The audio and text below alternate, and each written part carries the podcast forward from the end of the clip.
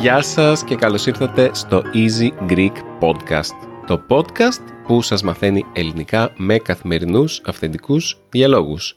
Είμαι ο Δημήτρης και έχω μαζί μου για άλλη μια φορά την... στραβωμένη Μαριλένα. Στραβωμένη όχι ότι δεν βλέπω, ότι είμαι νευριασμένη σήμερα. Ωραία έκφραση. Ναι, στραβωμένος. Ναι. Νευριασμένος, εκνευρισμένος. Mm-hmm. Ξεκινάμε με μια έκφραση.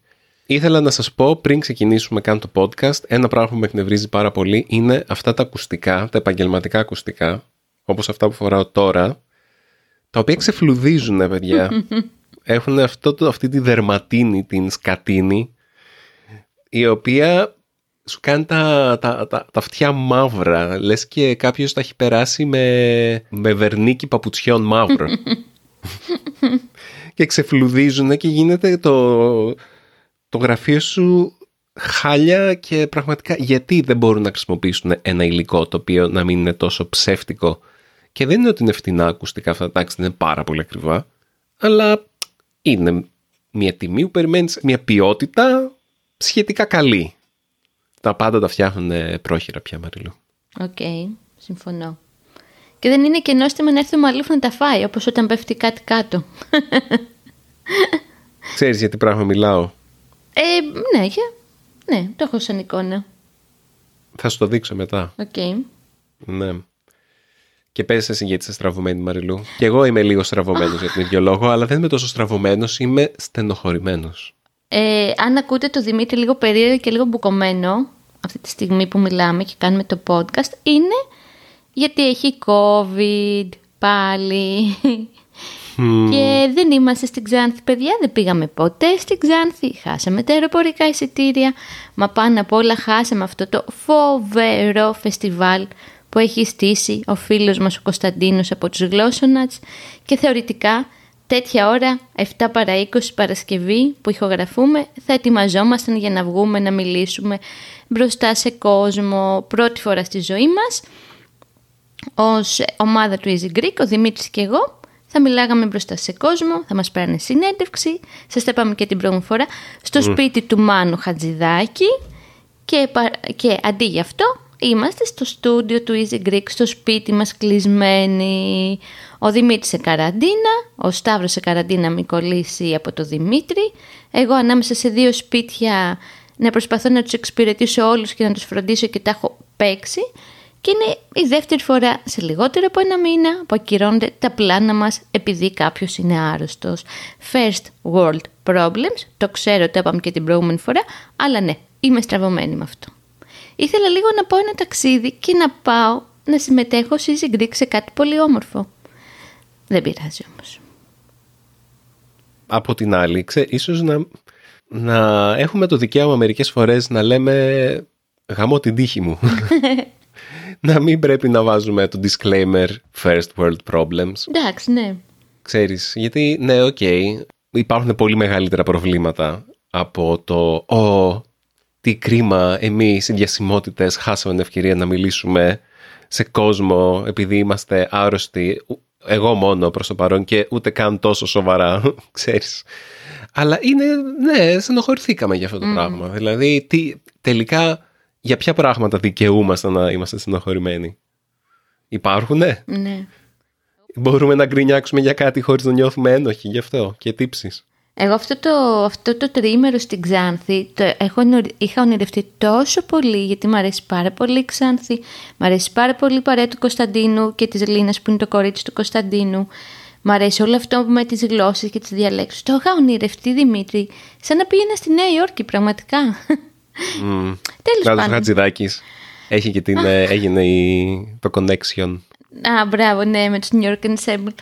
Ε, αυτό, οπότε ναι, ο Δημήτρης αυτή τη στιγμή που σας μιλάει έχει COVID. Εγώ την έχω γλιτώσει προς το παρόν. Έχω πιει τόση εχινάκια στη ζωή μου όσο δεν έχω πιει. Μάλλον έχω πιει τόση εχινάκια αυτές τις μέρες όσο δεν έχω πιει σε όλη μου τη ζωή. Εχινάκια mm. και ρίγανη κοκτέιλ. Εντάξει, θα περάσει και αυτό. Εθέριο έλεο είχαν. Mm. Ναι, δεν θα γκρινιάξω άλλο. Απλά ναι, δεν πήγαμε στην Ξάνθη, γι' αυτό και δεν σας ενημερώσαμε να μας δείτε live όπως σκοπεύαμε. Ναι. Κοιτάξτε, εγώ έχω ξεκουραστεί, το οποίο είναι καλό. Δηλαδή, πήρα λίγο χρόνο για τον εαυτό μου στο κρεβάτι. Διάβασα πολύ μάγκα. One Piece. Το ξαναέπιασα από το σημείο που το είχα αφήσει. Το άνιμε. Τώρα το έπιασα το μάγκα. Εικονογραφημένο, όχι εικονογραφημένο, πώς λέγεται, ε, χρωματισμένο. Α, τέλειο. Όχι ασπρόμαυρο όπως είναι κανονικά τα μάγκα. Έχουν βγάλει και μια έκδοση με χρώμα και είναι ωραία. Άρχισα να διαβάζω και το Vagabond, που λέει την ιστορία του ε, Μιγιαμότο Μουσάσι, που είναι ένας ε, διάσημος σαμουράι ξυφομάχος. Μιλάμε το δέκατο έβδομο αιώνα. Θεωρείται θρύλος. Σε ακούω να χασμουριέσαι, Μαριλού. Όχι, διαβάζω το άρθρο που έχω να διαβάσω αργότερα. Τι άλλο έκανα μέσα στην καραντίνα? Ναι, ξεκουράστηκα, το οποίο είναι ωραίο, το χρειαζόμουν. Αλλά στην ουσία το Easy Greek συνέχισε να, να κυλάει. Προς τη Οπότε, δόξα να τραβά. Ναι. Η αλήθεια είναι πως τον COVID τον πέρασα ούτε πιο δύσκολα, ούτε πιο εύκολα από την προηγούμενη φορά που κάναμε και επεισόδια για τον COVID, συγκεκριμένα πότε ήταν τον Μάρτιο πέρυσι του είκοσι δύο. Νιώθω ότι τον πέρασα ακριβώς με τον ίδιο τρόπο. Mm. Οπότε μία επανάληψη. Και μου λέει η Μαριλού ότι πολλοί κόσμος έχει COVID εκεί έξω και συζητάνε και για καινούρια δόση εμβολίου. Τι λέτε? Αχ, ναι. Θα ξαναμπούμε σε αυτό το γαϊτανάκι. Τι είναι το γαϊτανάκι? Τι είναι το γαϊτανάκι? Τώρα με πιάσεις, όχι να χασμουριέμαι, να πίνω καφέ. Αντιεπαγγελματικό τελείως, παιδιά. Θα ανάψω και τσιγάρο. Το γαϊτανάκι είναι ένα παιχνίδι που παίζανε παλιά στην Ελλάδα, που ήταν, πώς να το πω τώρα, ένα μεγάλο ξύλο στη μέση, ένας μεγάλος στήλος ας πούμε, και από τον οποίο κρεμάγανε χρωματιστά υφάσματα, λωρίδες από χρωματιστά υφάσματα. Δεν ξέρω ωραία ακριβώς τι είναι ο γαϊτανάκι. Και κάπως γύρω γύρω χορεύαν τα παιδιά γύρω από αυτό, ενώ κρατάγαν τα υφάσματα. Υπάρχει και ένα τραγούδι που λέει το γαϊτανάκι, ψάξτε να το ακούσετε, να δείτε και τι είναι το γαϊτανάκι. Ναι. Ναι. Αναρωτιέμαι αν υπάρχει σε άλλες χώρες αυτό. Σίγουρα θα υπάρχει. Ε, ναι, ρε, τι είμαστε. Αλλά πώς να λέγεται, δεν ξέρω. Όταν εμείς κάναμε γαϊτανάκι, άλλοι τρώγανε βελανίδια, φυσικά και θα υπάρχει. Αχ, ναι. Θα σου πω κάτι νευαστικό. Πες. Θελείς να μπούμε στο ψητό? Ναι, να μπούμε στο ψητό. Πώς λέει και ο Σταύρος, θελείς. Λοιπόν, παιδιά, θυμάστε που ο Δημήτρης είχε την ιδέα να ασχολούμαστε είτε ως κύριο θέμα, είτε μαζί με κάποια άλλα θέματα. Ε... Δεν το είχα ως ποτέ σαν σκέψη για το κύριο θέμα, αλλά Άξι. δεν πειράζει, είμαστε ευέλικτοι. Ναι. Πάμε, θα είναι το κύριο μας θέμα σήμερα. Έτσι κι έχουμε πει και άλλα πράγματα. Να μιλήσουμε για τις αντοχές. Ωραία, θα μιλήσουμε για τις αντοχές λοιπόν. Ε, τέλος του καλοκαιριού βρεθήκαμε το Δημήτρη και το Σταύρο σε μια οικογενειακή εκδρομή και με τη μαμά του Δημήτρη και τα λοιπά, γιατί χωρίς οι μαμάδες μας δεν πάμε πουθενά, στην Γόρινθο. Λοιπόν, έχω φέρει στο σημερινό podcast ένα άρθρο από την Καθημερινή, κλασικά, μιας και αυτό διαβάζω πια μόνο, από το ΚΑΠΑ της Καθημερινής, που έχει γράψει ένας κύριος που ονομάζεται Πέτρος Παρθένης. Ελπίζω να το φιλοξενήσουμε κάποια στιγμή στο podcast, γιατί κάνει κάτι πολύ ωραία πράγματα σε σχέση με την κολύμβηση. Κολυμπάει, λέει, τριακόσιες εξήντα πέντε μέρες το χρόνο και έχει φτιάξει μια ομάδα που λέγεται We Swim για χειμερινούς κολυμβητές και όχι μόνο. Δεν είναι όμως το θέμα του podcast το Πέτρου σήμερα. Έγραψε το άρθρο για έναν, ένα άρθρο για έναν τύπο που λέγεται Ματιέ Μπόνε ή Μπονέ, ποιος ξέρει, από το Βέλγιο, ο οποίος Δημήτρη κατάφερε, λέει, να σπάσει το παγκόσμιο ρεκόρ της μεγαλύτερης απόστασης κολύμβησης θαλάσσης. Και μάλιστα θυμάσαι όταν ε, ο τύπος αυτός έσπασε αυτό το ρεκόρ στην Ελλάδα, στην Αύπακτο, αν θυμάμαι καλά, και εμείς εκείνες τις μέρες ήμασταν στη Γόρινθο και το παρακολουθούσαμε με τον Δημήτρη με πολύ μεγάλη αγωνία, αν θα το καταφέρει. Το θυμάσαι καθόλου αυτό? Θυμάμαι να το λες εσύ, ναι.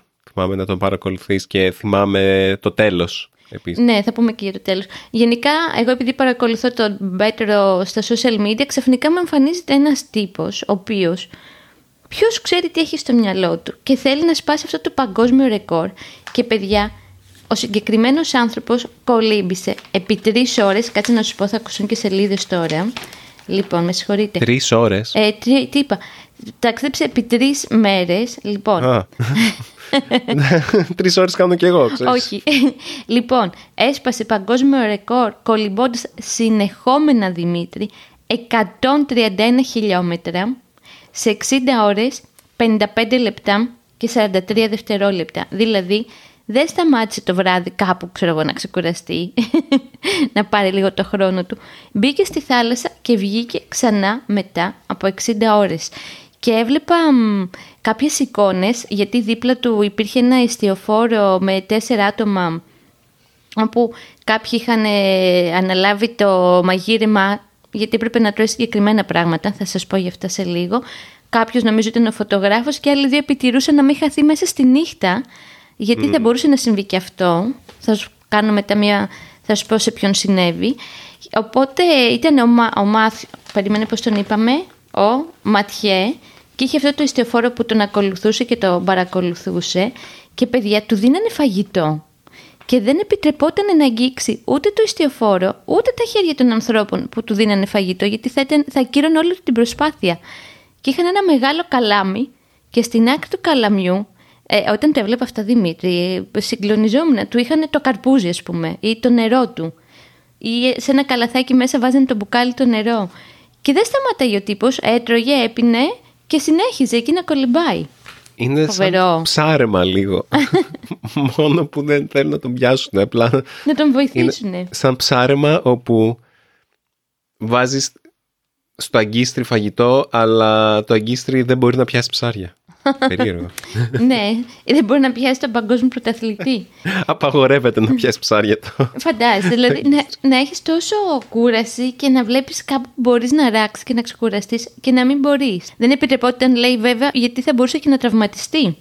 Ενώ ήταν εν κινήσει του ιστιοφόρου να πάει να το προσεγγίσει. Εγώ έχω κάποιες ε, απορίες και ερωτήσεις σχετικά με αυτή τη διαδικασία. Για πες, άμα μπορώ να σας απαντήσω. Καταρχάς, ναι. Έπρεπε να κινείται συνέχεια ο κύριος Ματιέ Μπονέ. Μπονέ, πώς λέγεται. Ναι, γιατί νομίζω ότι άμα σταμάταγε θα έχανε το τέμπο του και νομίζω ήταν και αυτή η λογική. Μπορούσε να κολυμπάει όσο αργά ήθελε. Βασικά, είπες ότι ήταν ρεκόρ χρόνου αντοχής. Έτσι, όχι απόστασης. Από ό,τι καταλαβαίνω, έκανε το ρεκόρ συνεχόμενα, οπότε δεν μπορούσε να σταματήσει. Νομίζω ήταν ρεκόρ απόστασης και όχι χρόνου. Οκ, okay, οπότε το πήγαινε, ήταν σαν μαραθώνιος, μαραθώνιος ε, στο νερό. Οπότε δεν χρειαζόταν να κολυμπάει γρήγορα. Μπορούσε απλά να κάνει, να το, να το πηγαίνει χαλαρά. Εντάξει, δεν θα ανέβε και τσιγάρο μέσα στη θάλασσα. Παρ' όλα αυτά έκανε εκατόν σαράντα τόσα χιλιόμετρα. εκατόν τριάντα ένα χιλιόμετρα. Βέβαια, τώρα χολ διαβάζω. Για έναν Έλληνα, λέει, υπεραθλητή, τον Σπύρο Χρυσικόπουλο, εγώ το θυμάμαι αυτό σε γεγονός, που είχε επιχειρήσει να κολυμπήσει, βέβαια δεν ξέρω να τα κατάφερε, από τη Ρόδο στο Καστελόριζο, εκατόν σαράντα χιλιόμετρα. Και δεν τα κατάφερε. Νομίζω τα κατάφερα και υπάρχει και ένα ντοκιμαντέρ γι' αυτό. Δεν θα πούμε όμως για το Χρυσικόπουλο. Εμένα αυτό που μου κάνει τρομερή εντύπωση είναι δύο-τρία πράγματα που μου κάνει εντύπωση. Θες να τα ακούσεις? Περίμενε. Άρα δεν το έσπασε το ρεκόρ. Περίμενε. Λοιπόν, είναι, έχει κάνει διανόητο παγκόσμιο ρεκόρ. Κάτι δεν πάει καλά στην ιστορία. Όπως είναι γραμμένο εδώ. Πρέπει να το ψάξουμε. Περίμενε, ναι, λίγο. Ναι, ναι. Έχουμε το ίντερνετ. Ναι, ναι. Ας μην είμαστε τεμπέληδες. Ωραία. Alcohol. Επειδή και εγώ μπερδεύτηκα τώρα που το ξαναδιάβασα το άρθρο, δεν ξέρω αν έσπασε αυτό που λέμε το ρεκόρ απόσταση ή το ρεκόρ χρόνου. Δεν έχει όμως σημασία, γιατί ο τύπος δεν πάβει να κολύμπησε ασταμάτητες ώρες σε ρί. Και μάλιστα όταν το ρωτήσανε για ποιο λόγο ε, επέλεξε τη συγκεκριμένη θάλασσα, γιατί ήρθε στην Ελλάδα, ρε παιδί μου, και στο συγκεκριμένο μέρος, είπε ότι ήθελε να κολυμπήσει σε σχετικά ήρεμα νερά και ζεστά, και την πάτησε, Δημήτρη. Γιατί έπεφτε, λέει, το νερό από είκοσι επτά βαθμούς σε είκοσι ένα βαθμούς και κατεβαίνανε και ρεύματα από τα βουνά γύρω από την Αύπακτο. Οπότε ήταν και όλα εναντίον του. Εδώ λέει ο Σπύρος Χρυσικόπουλος, ακόμα και πριν ένα χρόνο που έσπασε το ρεκόρ Guinness με τριακόσια πενήντα οκτώ κόμμα δύο χιλιόμετρα μετά από μία εβδομάδα συνεχούς κολύμβησης στην πισίνα του ΟΑΚΑ. Σκεφτόταν πως θα πετύχει τον άθλο Ρόδος Καστελόριζο. Οκ, okay, οπότε αυτός έχει ε, μάλλον, χωρίς να έχω διαβάσει πολύ καλά εδώ, δεν είμαστε πολύ καλοί ερευνητές τώρα, δεν πειράζει. Αυτός έσπασε το ρεκόρ Guinness μιας εβδομάδας συνεχούς κολύμβησης στην πισίνα του ΟΑΚΑ. Wow, εντάξει, τριακόσια πενήντα οκτώ χιλιόμετρα μέσα στην πισίνα του ΟΑΚΑ για μια εβδομάδα κολύμπαγε. Πώς, Θεέ μου. Οκ, okay, ο άλλος κολύμπησε στη θάλασσα τις σχεδόν τρεις μέρες, τις δυόμιση μέρες. Mm-hmm. Οπότε μάλλον αυτή ήταν η διαφορά. Okay. Και έλεγε τώρα Χόλουτη για όλο αυτό. Καταλαβαίνεις ότι θέλει super super προπόνηση και λέει και δύο φορές την ημέρα και εφτά φορές την εβδομάδα και άσκηση με, βάρ, με βάρη και θέλει λέει και έναν α, ακού τώρα, αθλητικό ψυχολόγο για να μπορέσει να σε υποστηρίζει ψυχολογικά όλο αυτό. Τρομερό. Και θέλει και ποδήλατο και τρέξιμο για να αυξήσει τις, α, τις αντοχές ως αθλητή. Ε, τι πιστεύεις εσύ για αυτήν την ιστορία? Πώς όταν την παρακολουθούσαμε, γιατί κάπως την παρακολουθούσαμε, ε, σε έκανε να νιώθεις όλο αυτό? Τι σκεφτόσουν μάλλον για αυτόν τον άνθρωπο? Τους θαυμάζω αυτούς τους ανθρώπους. Mm-hmm. Αλλά δεν τους παρακολουθώ πολύ στενά, να σου πω την αλήθεια. Ίσως επειδή δεν ε, είναι ο χώρος μου η κολύμβηση. Mm. Ή δεν είναι και ο χώρος μου το οτιδήποτε έτσι πάρα πολύ, το, το αθλητικό αλλά στο extreme του. Mm-hmm. Το έχω σαν χόμπι, αλλά στο χαλαρό. Okay. Ξέρω ότι απαιτεί πάρα πολύ μεγάλη προσπάθεια για να το κάνεις αυτό. Και προφανώς θέλει να έχεις μια λόξα για να θέλεις να σπάσεις ένα παγκόσμιο ρεκόρ. Mm. Θέλει και μια τρέλα, ματαιοδοξία νομίζω. Για να μπορέσεις να μείνεις λίγο ε, στα κατάστοιχα του ρεκόρ Guinness. Το οποίο εμένα έχει ενδιαφέρον γιατί αυτό μας βάζει σε μια άλλη κουβέντα του, του πρωταθλητισμού. Mm-hmm. Και θαυμάζουμε τους αθλητές και τους πρωταθλητές και τους ανθρώπους που προσπαθούν να είναι οι καλύτεροι σε κάτι. Έτσι λέμε ότι είναι ήρωες μερικές φορές. Έβλεπα για τον Μίλτο Τέντογλου, mm, για παράδειγμα, ναι, που είναι ένας Έλληνας πρωταθλητής ε, του άλματος εις μήκος, παγκόσμιος πρωταθλητής. Και ε, θυμάμαι να λένε για τον Μίλτο Τέντογλου ότι είναι ε, άλμα, σαν επικεφαλίδα κάπου, άλμα μήκους και ήθους. Mm. Και αναρωτιέμαι γιατί ήθους. Τι λες για, εσύ γι' αυτό? Δεν ξέρω. Ποιο είναι το ήθος εδώ? Η εφοσίωση, εγώ θα μπορούσα να πω. Ότι βάζω ένα στόχο και είμαι προσεκτικά αφοσιωμένος στο στόχο αυτό. Ε, τώρα το γράψαν στην επικεφαλίδα για να παίξει και λίγο με τις λέξεις. Αλλά ξέρεις, ε, τους θαυμάζουμε πάρα πολύ τους ανθρώπους που έχουν αυτούς τους πολύ συγκεκριμένους στόχους και οι αθλητές είναι κάτι το πάρα πολύ συγκεκριμένο. Mm-hmm. Ίσως επειδή αντιπροσωπεύουν και τις χώρες τους πολύ συχνά, ναι, ε, σε παγκόσμιες διοργανώσεις. Οπότε έχουμε κάτι για το οποίο να είμαστε περήφανοι. Ότι α, αυτός ο αθλητής που είναι ο καλύτερος στον κόσμο είναι Έλληνας. Και ίσως γι' αυτό να δίνουμε τόση προσοχή σε τέτοια, ναι, αλλά ειδικά σε, ειδικά σε τέτοια, σε ατομικές προσπάθειες. Γιατί συνήθως τα ρεκόρ είναι ατομικά, είναι, είναι προσωπικές ε, ιστορίες και προσωπικοί άθλοι και προσωπικές ε, προκλήσεις. Οπότε ναι, τους θαυμάζω τους ανθρώπους αυτούς και τους αθλητές τους θαυμάζω. Mm. Δηλαδή παρόλα αυτά τα πράγματα που σας λέω δεν είναι ότι τους, ε, τους ταχώνω, κάθε άλλο.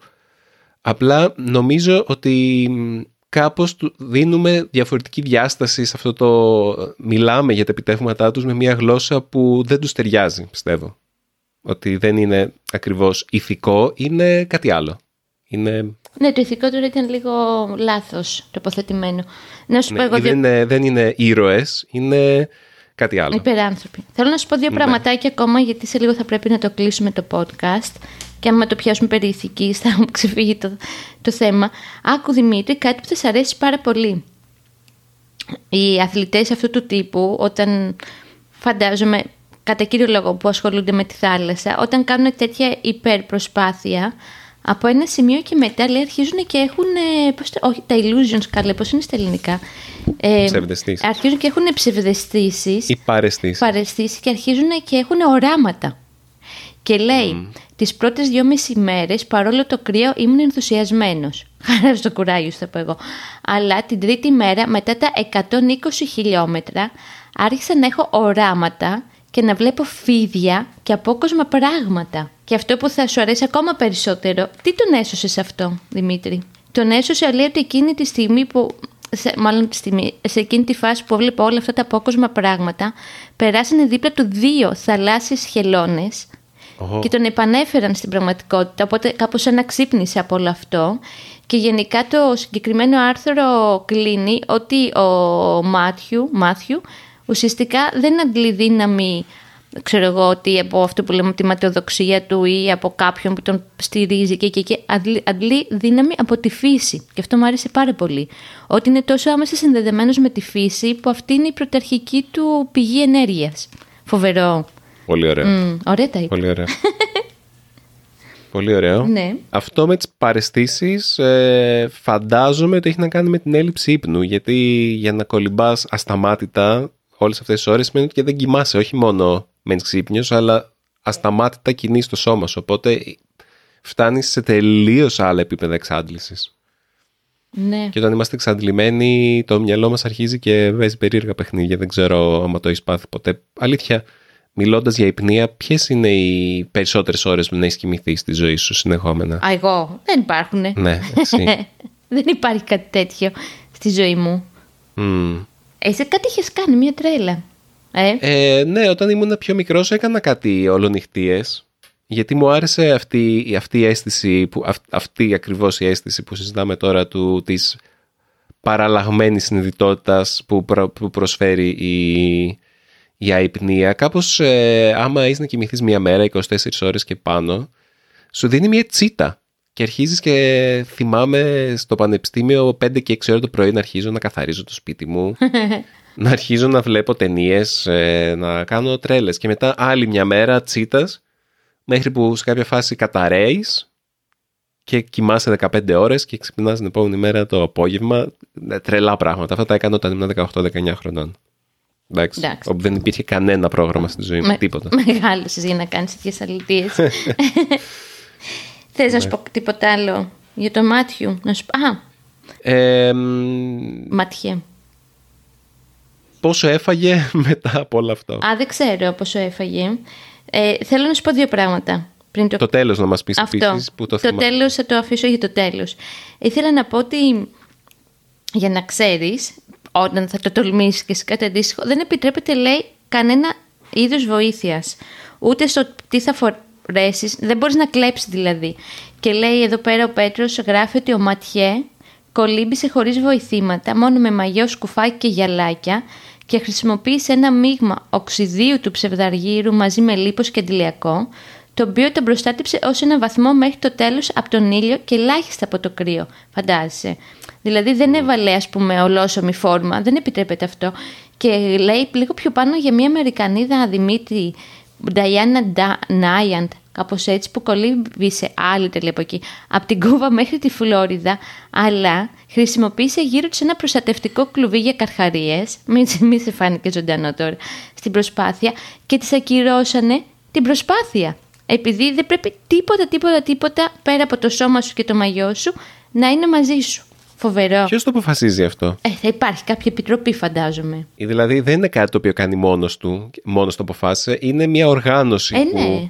Και άλλοι τέτοιοι αθλητές που το κάνουν. Αυτό, για παράδειγμα, ξέρω για τον Τέντογλου ότι τον χρεώσανε, μια που τον αναφέραμε πριν, ότι τα συγκεκριμένα παπούτσια που φόραγε όταν έκανε ρεκόρ, τον βοηθήσανε να σπάσει το ρεκόρ και νομίζω ακυρώθηκε. Και ήταν σε φάση, μα έτσι είστε? Την επόμενη μέρα έβαλε άλλα παπούτσια και το ξανά έσπασε το ρεκόρ. Οπότε. Πήδηξε πιο μακριά, νομίζω. Ναι, ναι, ναι. Παίζουν αυτά με το τι θα φοράς, τι μαγιό, τι παπούτσια, τι κλουβιά για καρχαρίες, για να σε ακυρώσουν ή όχι. Και ο Δημήτρης θέλει να πω για το τέλος, γιατί, παιδιά, με συγκλώνησε αυτή η, πώς το λένε, η εικόνα, γιατί την είδα τη στιγμή που συνέβαινε. Γιατί έκανε live αναμεταδο... αναμεταδο... Πώς λέγεται, ρε, εσύ? live streaming.